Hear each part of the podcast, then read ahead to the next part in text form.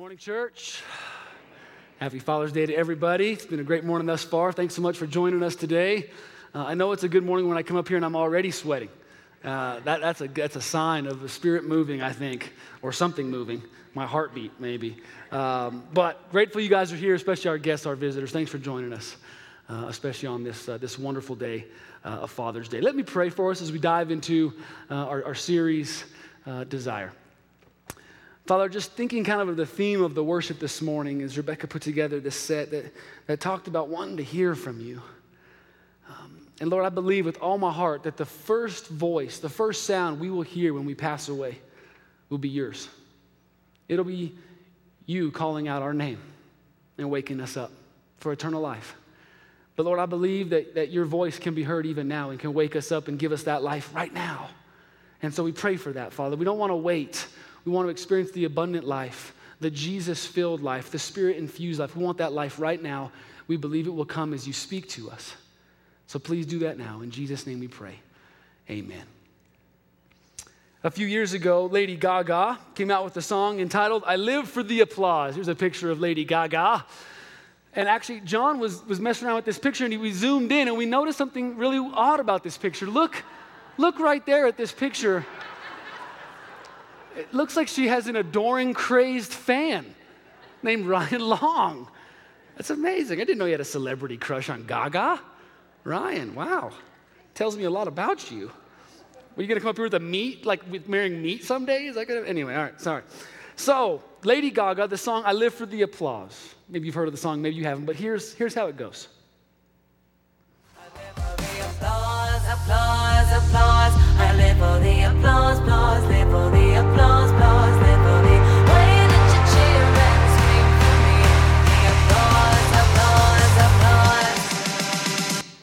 applause. Who's heard this song before? Be honest. Who rocks this song out? Okay, very well done. Good job. Okay, because some old guys too. Proud of you. Proud of you for that. But this particular song perfectly describes our next desire. And it's a desire that I can resonate with maybe more than all the rest. See, if you know anything about me, then you know that I'm a little competitive. And if I were to be real, I would say I hate losing with every fiber of my being.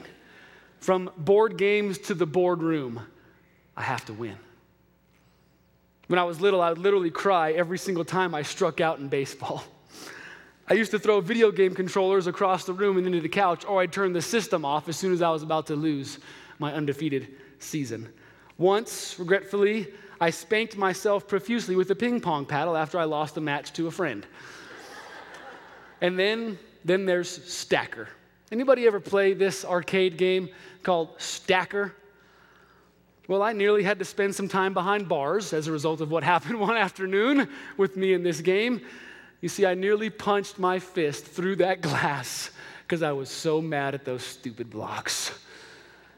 You go for the Hello Kitty pencil or three more blocks and you get the iPad. I mean, the discrepancy was crazy. And I was one block away, 10 times one block away. Uh, if you were present that day, you would have never guessed I was a pastor or a Christian for that matter. And so it wasn't my finest hour. But you see, I want to win at everything. I want to be the best at everything. And not only that, but I want everybody else to know it and to see it. Uh, take my high school Letterman jacket as an example. Had to dig this out of the closet. Actually, I didn't. I wear it every night before I go to bed. But uh, I'm not sure if you can see it, but there, there's some patches on here, everything from sports awards to, to titles, and then my name and presidential title, just plastered all over the back, just in case you wanted to know how much of a big deal I was. Yeah, you see, uh, this is basically an overpriced jacket with pompous and pretentious patches all over it. And I rocked it every day, even when it was 100 degrees outside. You see, I live for the applause. But I think all of us live for the applause, don't we? All of us are driven by different desires. And so this summer, we're talking about the seven core desires of the human heart how you've been hardwired and how you've been created by God Himself. And we're driven by these desires everything from fascination to love and intimacy, beauty, power, and everything in between. They drive everything that we do and say. And this morning, I want to talk about our drive for greatness. This is the desire to be the best. This is the desire to be crowned the king, the desire to be carried out of the room on people's shoulders as they chant your name Thomas, Thomas, Thomas, Thomas. I thought you were going to join in there. Man, I, I, threw that right at you. It's like, Hit. but you see, God wants to satisfy this desire. You're going to go everywhere else to seek satisfaction, but God is actually the one who wants to satisfy it. Normally, what happens is we feel as if these deepest desires that we have, especially for things like greatness and power, they're evil desires. They need to be suppressed and repented of. But these desires are not bad. We're learning these desires are from God, and they're actually designed to draw us closer to God. God doesn't want us just to declare a belief in Him, He actually wants us to delight ourselves in Him. He doesn't want to just save us, He actually wants to satisfy us. And not just someday by and by in heaven, but He wants to do that right now for every single person in this room. And that's especially true as it pertains to our desire for greatness. This is the desire you have to not only play the game, but to get the trophy at the end of the game. And oh, by the way, you want to crush your opponent while you're playing the game. This is the desire you have to not only learn a new skill, but to master that new skill and to instantly be the best at it. This is the desire you have to not only have smart kids and rock the bumper sticker, you want to have the smartest kids. You want more than a bumper sticker. This is a desire you have to not only decorate your house, but to decorate it in such a way that all your friends post pictures of it on their Pinterest page and then hire you to come decorate their house. This is that desire the desire for greatness, the desire to be powerful, the desire to be important, the desire to be esteemed, maybe even envied by others. This is a desire to be applauded, like Lady Gaga said. And at one level or another, I think we're all driven by this desire.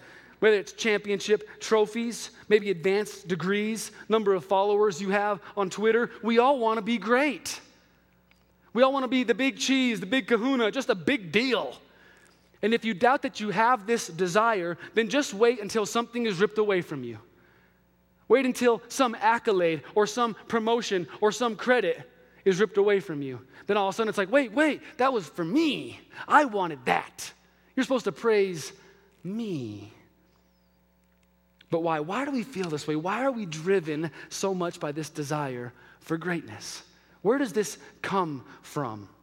Well, I think the answer is found on nearly every page of the Bible. You don't have to look very far to see where this desire originates. Let me show you a couple passages in particular. First Chronicles 16 says this For great is the Lord, most worthy of praise. He is to be feared above all gods. For all the gods of the nations are but idols, but the Lord he made the heavens. Splendor and majesty are before him. Strength and joy are in his dwelling place. Psalm 95 says, Come, let us sing for joy to the Lord. Let us shout aloud to the rock of our salvation. Let us come before him with thanksgiving, extol him with music and song. For the Lord is the great God, the great King above all other gods. In his hands are the depths of the earth. The mountain peaks belong to him. The sea is his. He made it. His hands, he formed the dry land. Did you see it? Did, did you pick up on it? You want to be great because God is great. You want to be powerful because your God is powerful. You want to be praised by others because God is worthy to be praised by others. From calling the galaxy into existence at the beginning to calling out the stars every night by name. From parting the Red Sea to walking on the Galilean Sea. From being the author of life to the one who defeated death. Our God is a great God. Amen? He is the greatest of all gods. There is no one like him in heaven above or earth below. But guess what? You've been made out of that stock. You've been made to be like him. You've been made to bear his image. Greatness literally runs through your veins because God's life, God's breath, and God's spirit literally runs through your veins. So it's not wrong to want to be great. That's, that's how you've been created, that's how you've been hardwired. But as is the case with all the other desires, it all boils down to how you go about satisfying this desire for greatness. Because all desires have a dark side. It's especially true when it comes down to greatness, right? We can look down at others or maybe even ourselves. We can abuse others or maybe even ourselves. We are never great enough. Someone always beats our record. We're never satisfied when we try to pursue greatness through the world's ways and through the world's standards. If we're not careful, greatness can just gobble us up and make us feel empty and rather worthless. Listen to how C.S. Lewis put it A proud man is always looking down on things and people. And of course, as long as you're looking down, you can't see the great thing that's right above you. Most assume they'll be great when they win one of these. I asked John and, and Nathan and Ryan to bring some of these from, from their high schools, and uh, it was so funny. Uh, one of them was for a cheerleading competition. I knew that was Ryan's. And then another one was from Columbine, and it spelled championship wrong on the title of it. Columbine. Championship doesn't have two P's. Anyway, sorry, yeah. They should, should have taken the trophy away. But you see, it, it can happen when you get one of those, but, but that's not really how it happens. It can happen when, when you get a certain number of likes or maybe a certain job title, but that's not really how it happens. It can happen when you make 60 digits a year or take half of the year off. It can happen, not, but not really. You are great, not because of your accomplishments. You have achieved something great, but that doesn't make you great. It makes you proud. It makes you short sighted. It makes you egotistical. It actually makes you blind. See, in pursuit of greatness, we got to go to Lady Gaga. Lady Gaga had it right. We live for the applause. But the question is whose applause? Whose applause are we living for? We all want to be applauded, but the question is by who? We have to be applauded by the appropriate audience. See, the applause of the world, it's, it's hard to get and it's very easy to lose. What impresses the world, what impresses other people, what impresses the crowds, it's rather fickle and it's rather finite. I mean, think about this. Think about how quickly we forget who won last year's championships. Yet we spent so much time applauding their efforts. Now I can't even remember who won, yet let alone who came in second. Think about how easy it is to forget who was the star of the show you just had to watch every week. I don't even remember their name now. Think about how easy it is to forget who you voted for or who made the headlines. You see, we forget and we move on pretty quickly. Oh, you were great yesterday, but what have you done for me today? See, this, this cycle of trying to satisfy your desire for greatness is this never ending, empty cycle. Unless, of course, you believe in Psalm 37 4 which says, Delight yourself in the Lord, and He will give you the desire for greatness. He will give you that desire. I mean, think about it. There's a reason the saying says 15 minutes of fame. Ask any one hit winner, uh, any TV star, child TV star, ask any uh, injured athlete. That's about as long as the greatness factor lasts. It's about as long as your fame and fortune lasts. I mean, take this, this jacket as an example. I worked my tail off for these things. I devoted my life to this stuff. And for a couple of weeks and months, maybe a couple of years, a few people applauded me. And they forgot about me. And they forgot about the jacket, and they forgot about what I did, and I wasn't great anymore. And now I'm going to counseling as a result of it. Still hurts. I'm working through it. But you see, but if you want to be great, truly great, then you've got to seek the applause of the Creator and not the crowd. You've got to seek the applause of your maker and not the masses. You've got to seek the applause of the one who epitomizes greatness and not everybody else. You've got to seek the applause of heaven. Because the applause of heaven, when you get it, lasts and echoes for all of eternity. It's not just here one day and gone the next. It's not just a couple of claps or a little golf clap. No, no, no, no. It rings out throughout the heavens. That's the applause we want.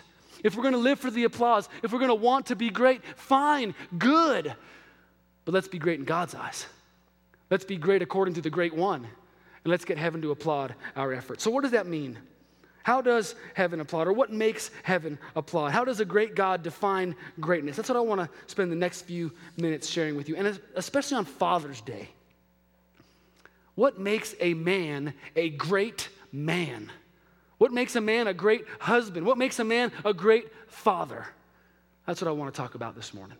Let me show you a passage that completely rocked my world a few years ago. Luke 22 says this A dispute also arose among the disciples, as to which of them was considered to be the greatest. Jesus said to them, The kings of the Gentiles lord it over them, and those who exercise authority over them, they call themselves benefactors. But you're not to be like that. Instead, the greatest among you should be like the youngest, and the one who rules like the one who serves. For who's greater?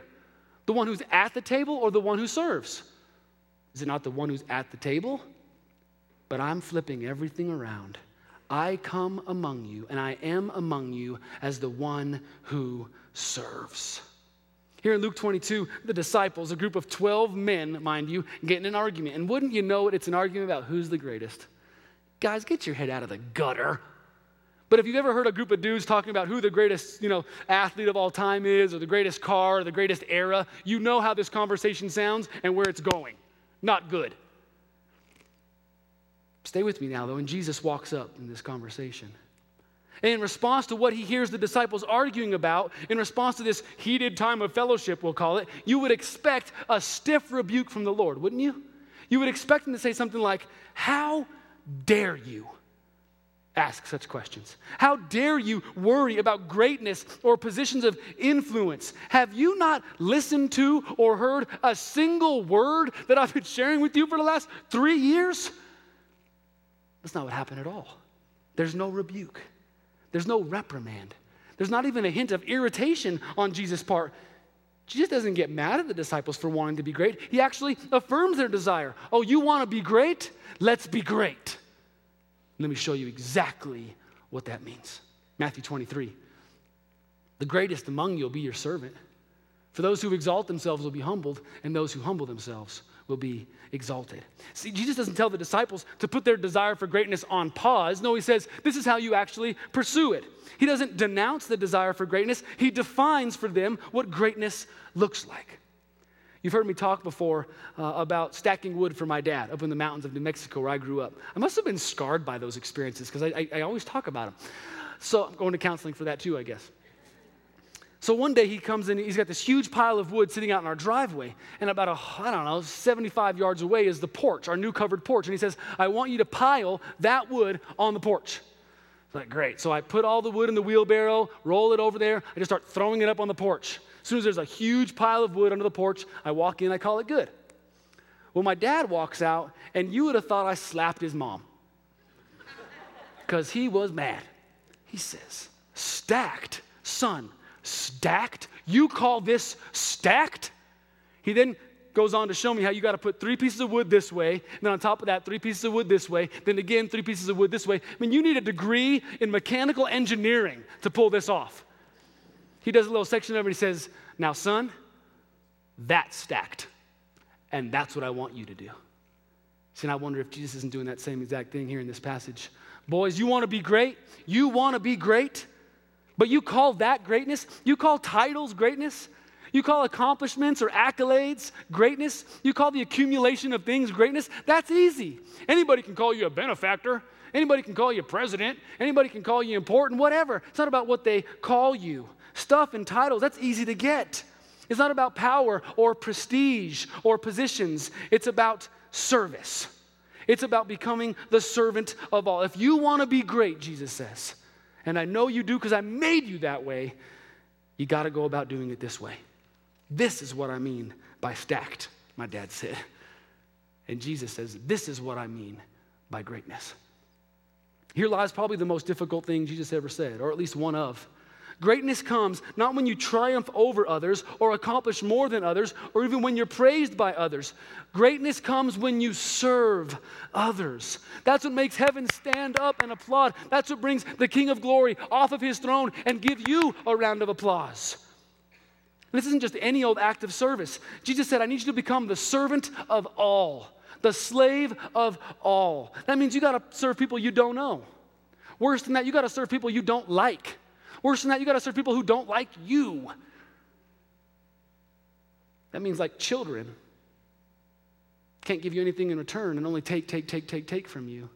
You got to serve them.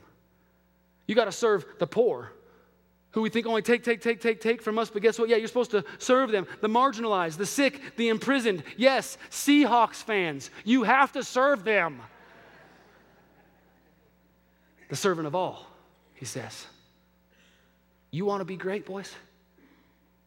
Then become the servant of all. Jesus says greatness isn't standing on a podium holding a trophy, proving how much better you are than everybody else. Greatness is about getting on your knees, holding a towel, serving everybody else. Let me show you what I mean. John 13. It was just before the Passover festival, Jesus knew that the hour had come for him to leave the world and go back to the Father.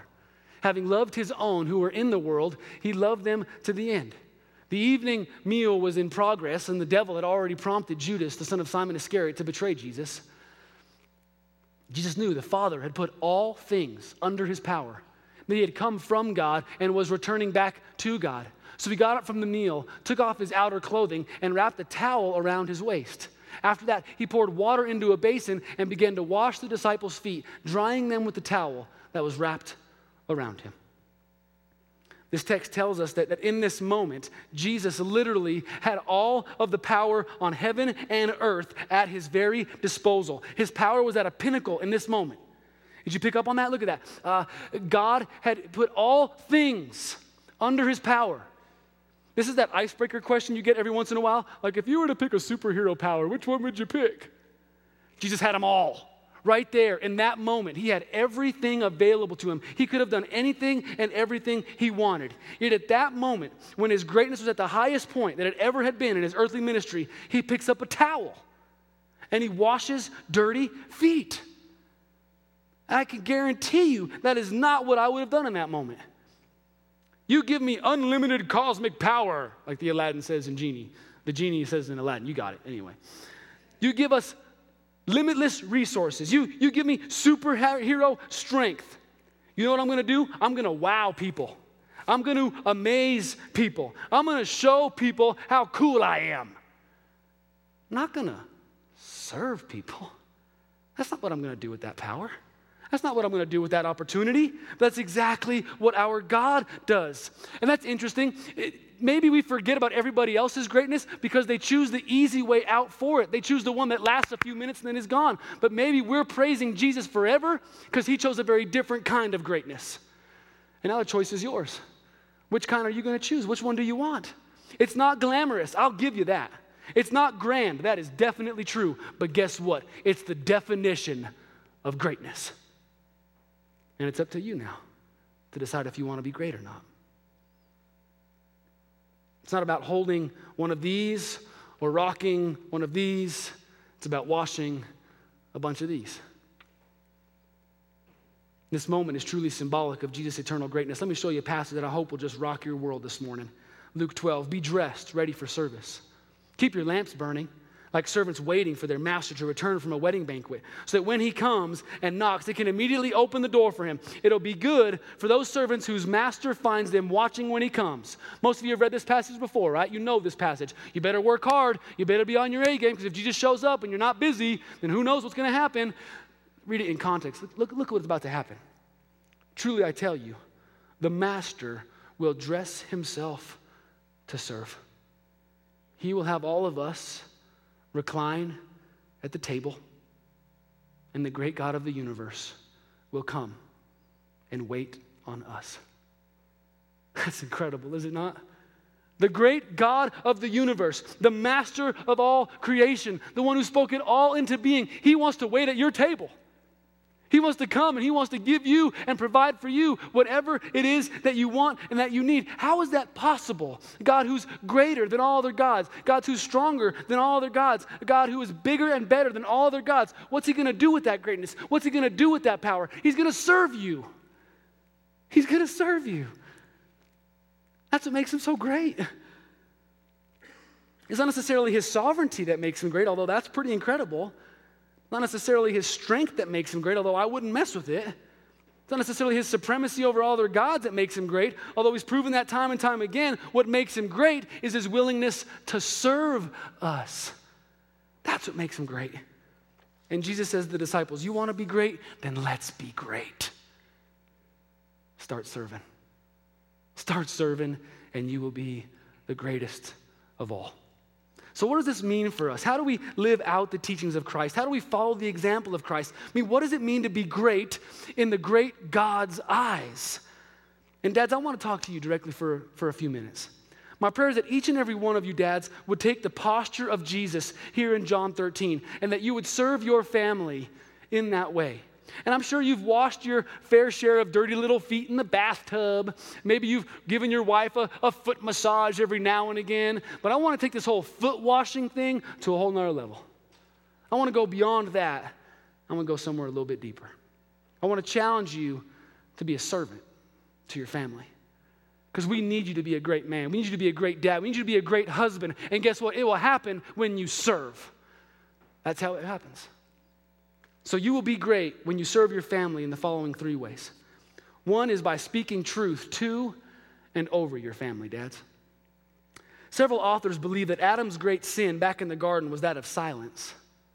See, Eve was being tempted by the devil. She was being enticed by empty promises. She was having a distorted version of the truth given to her. It's happening to your wives and your kids as well. But guess what? Adam said nothing about it. He didn't pipe up, he didn't speak up. He refused to speak out against it, and it ended up destroying him and his family. And my fear is that this is true for too many men today. Too many of us men are refusing to speak truth over and to our families.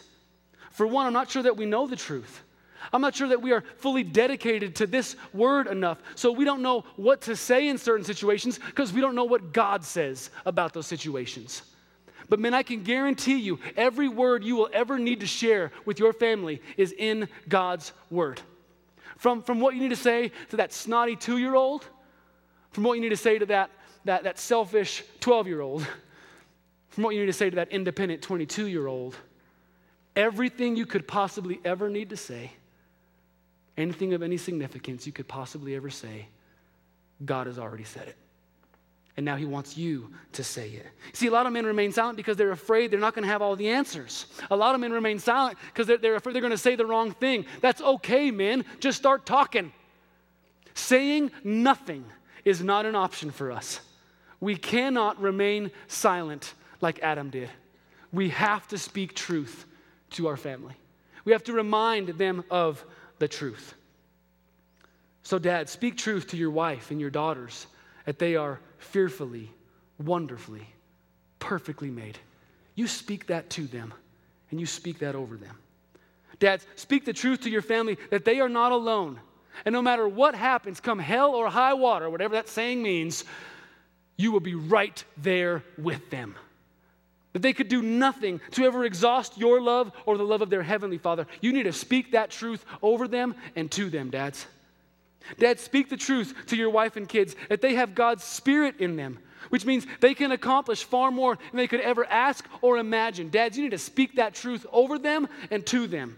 Dad, speak the truth that you have doubts, you have fears, you have struggles, but that we believe when we are weak, then we are strong. When we are honest, then we are forgiven. You speak that truth to them. You speak that truth over them. If you want to serve your family, you've got to speak truth. Dads, and I pray that you will be great because you speak a lot of it. In addition to speaking truth to your family, the second thing that great men will do is step up to do the thankless jobs for their family. Think about Jesus' example here in John 13 is that anyone could have done this job, and it was a job that everyone knew needed to be done. So, your feet back in the first century are pretty dirty, they're pretty grimy. You're walking through dust and ashes and animal things. So, as soon as you walk into a home, the first thing you would do would be wash your feet. You don't want to bring that stuff into the home with you. The very first thing you do would be to have your feet washed by the servant. So, here we read about a meal. Now, we're several hours into the meal by the time we read what happens in John 13.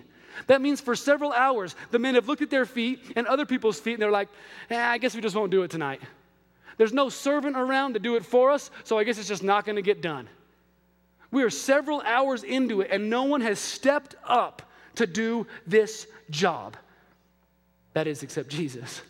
See, he took the initiative and did what no one else was willing to do. And I think great men are going to do the same thing.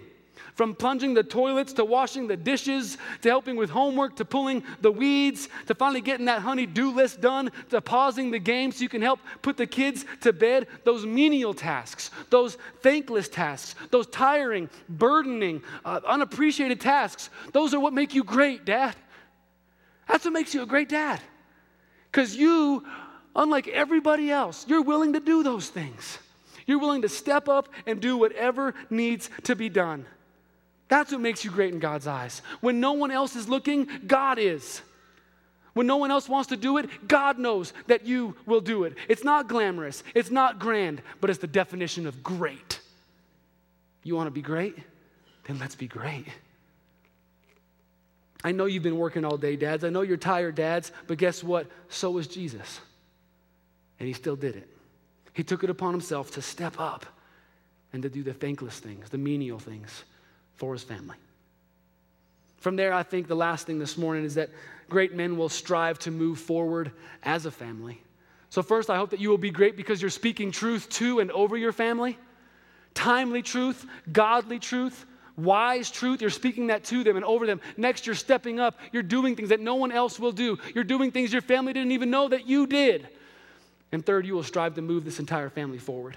See, great men will lead their families every year into new places, better places, and not new homes or better vacations. I'm talking about new places spiritually, better places spiritually, spiritual progress, spiritual advancement. Great, great men, they will not be satisfied with mediocrity when it comes to their spiritual life. Great men will not be satisfied with stagnation when it comes to being like Christ. Great men will constantly model maturity and sacrifice and growth. Right? We joke around sometimes when, when your older kids, 20 and 30 somethings, are still living at home, still living in the basement. Don't elbow anybody right now that, that person describes you, okay? What we joke around about, eventually the parents got to kind of push them out, like, hey, it's probably time for you to get a job. Probably time for you to go meet somebody. Probably time for you to get your own place, right? Kind of move on. It's time to mature and grow up a little bit. But how many 20s and 30 somethings are living out a childish faith right now because the parents never did that for them spiritually? We'll do it for them physically. Like, you got to grow up, man.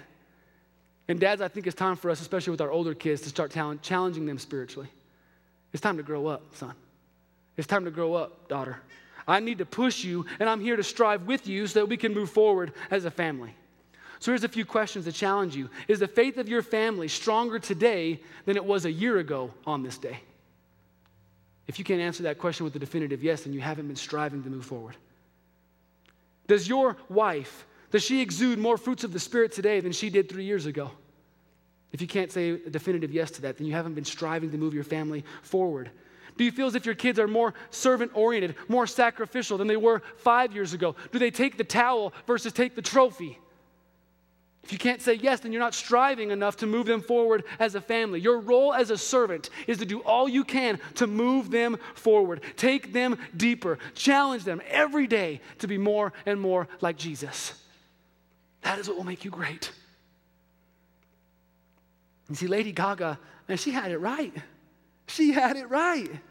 We live for the applause. We all want to be great. And that's because we've all been made by a great God. But you see, according to that great God, the one who's the epitome of it all, greatness isn't about stardom, it's about servitude. Greatness isn't about being manly, it's about being godly.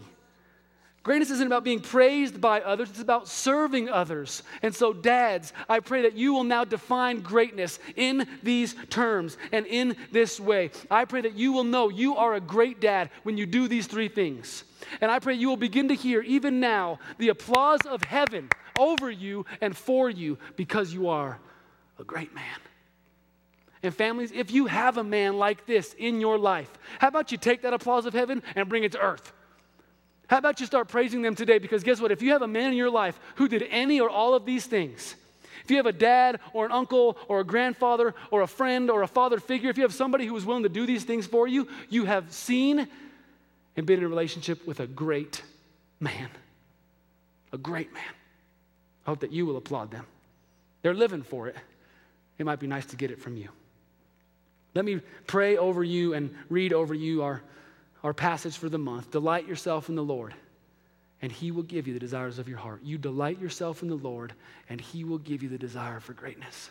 You will be greater than you ever thought possible. Let me pray this over you. Father, this is a very difficult uh, series for us at times because it really boils down to a choice. Will we trust you? Will we follow you? Will we surrender to you, God? Or will we just go around doing what the world does?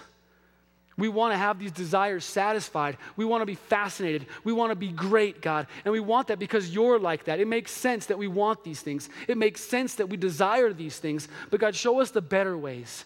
Show us the greater ways to satisfy these desires. Show us what it means to live like you, to, to live for you, to give our lives for the sake of others. When we do that, God, these desires are going to come in their fullness into our life. Father, at the end of Revelation, the end of your story, it says that those men and women who have devoted themselves to you, they will rule and reign with you on the earth forever and ever. We will be greater than we could have ever imagined for all of eternity if we will simply serve you and serve others on this earth.